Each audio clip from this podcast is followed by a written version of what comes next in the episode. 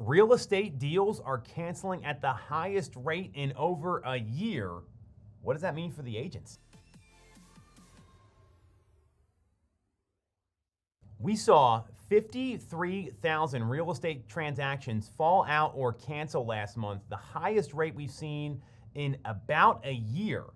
It's a lot of transactions falling apart. That has some real ramifications for real estate agents in the field. And I'm going to explain to you exactly what that means next. And if you get some value out of this, you'll learn something from it. Do us a favor, subscribe to the channel, give us a like, and if you got a question, drop it in the comments. So, we're seeing transactions cancel at the highest rate in a very long time. What does that mean? Here's what I know there's confusion in the market. People are uncertain about what to do, and they are not clear on the best path forward. And typically, cancellations are the result of uncertainty and confusion.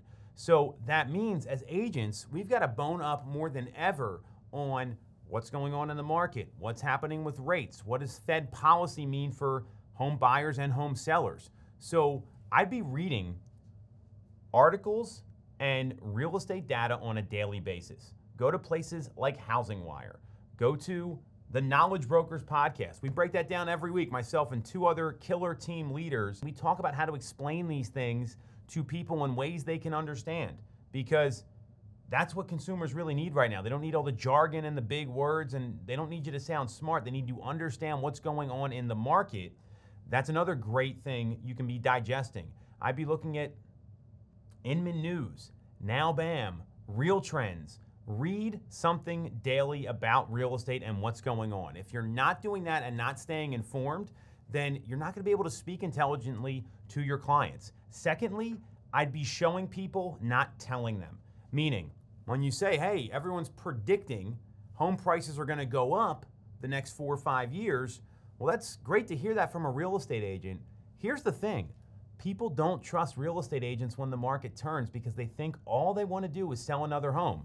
And there is some truth to that. Those misconceptions are reached because somebody did that once. It happened, right? And then word gets out and all those things. So instead of just telling people, I'd be downloading charts and graphs and have documented third party sources that are showing and demonstrating the things that you're sharing with people.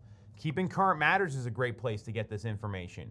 Go to the Wall Street Journal, Fortune Magazine. Lance Lambert's got the Residential Club. It's a new website that he just launched all these places, if you're reading them, you're looking at the data, you're looking at the information, and then you have it downloaded on your phone or you can put it in a text message or an email that shows, hey, this person's actually telling me what's really going on, and it's going to give people clarity in the advice that you're giving them. So, one, get educated.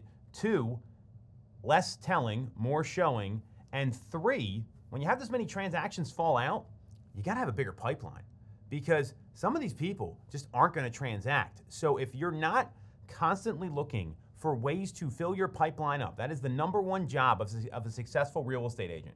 The number one job is to find people to sell houses to.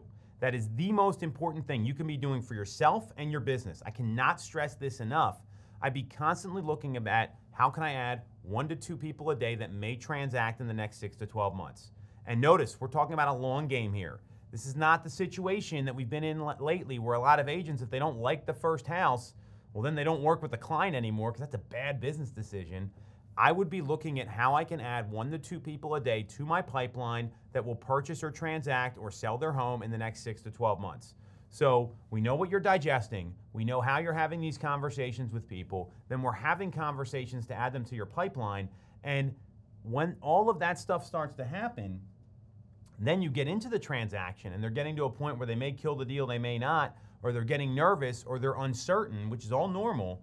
It's really important to implement the reset meeting. The reset meeting is if something goes wrong, a deal goes sideways, you don't want to lose the client altogether. Losing the deal is one thing, losing the client is another. So if you can have that meeting of, hey, Nick and Michelle, let's get really clear on your goals here. I know that last home didn't work out, and I'm glad we're out of that. If you were nervous about it, totally support that decision. I'm on your side here. Let's talk about what's most important to you.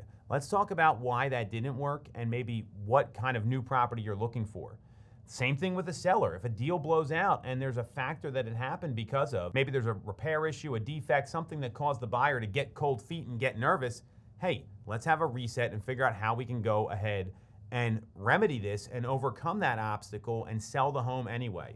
Remember, our, the, the only way a real estate agent gets measured is selling the home or getting the buyer a house. That's it. There's no gray area there. It's black and white.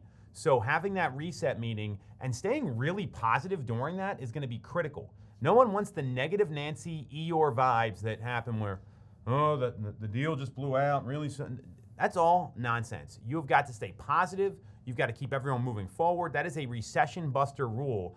And the real estate industry is very clearly in a recession right now. Not the market, the real estate agents selling homes. So that is something you've got to add to your repertoire. And then lastly, are you practicing all these conversations? Are you practicing your appointment? Are you role playing your scripts? Do you know the objections? Do you know how to get someone into a reset meeting? And then are you talking to enough people on a daily basis to add those couple of folks to your pipeline? If you're not practicing with peers and agents and people on your team or in your organization or your brokerage, you know who you are practicing on? Your clients and your paychecks. And that gets very dangerous and can be very costly. So take these steps, knowing that we're seeing the highest rate of transactions blow out in a long time, and make sure you're bulletproofing your business so you maybe lose a deal but don't lose the client and don't lose opportunities.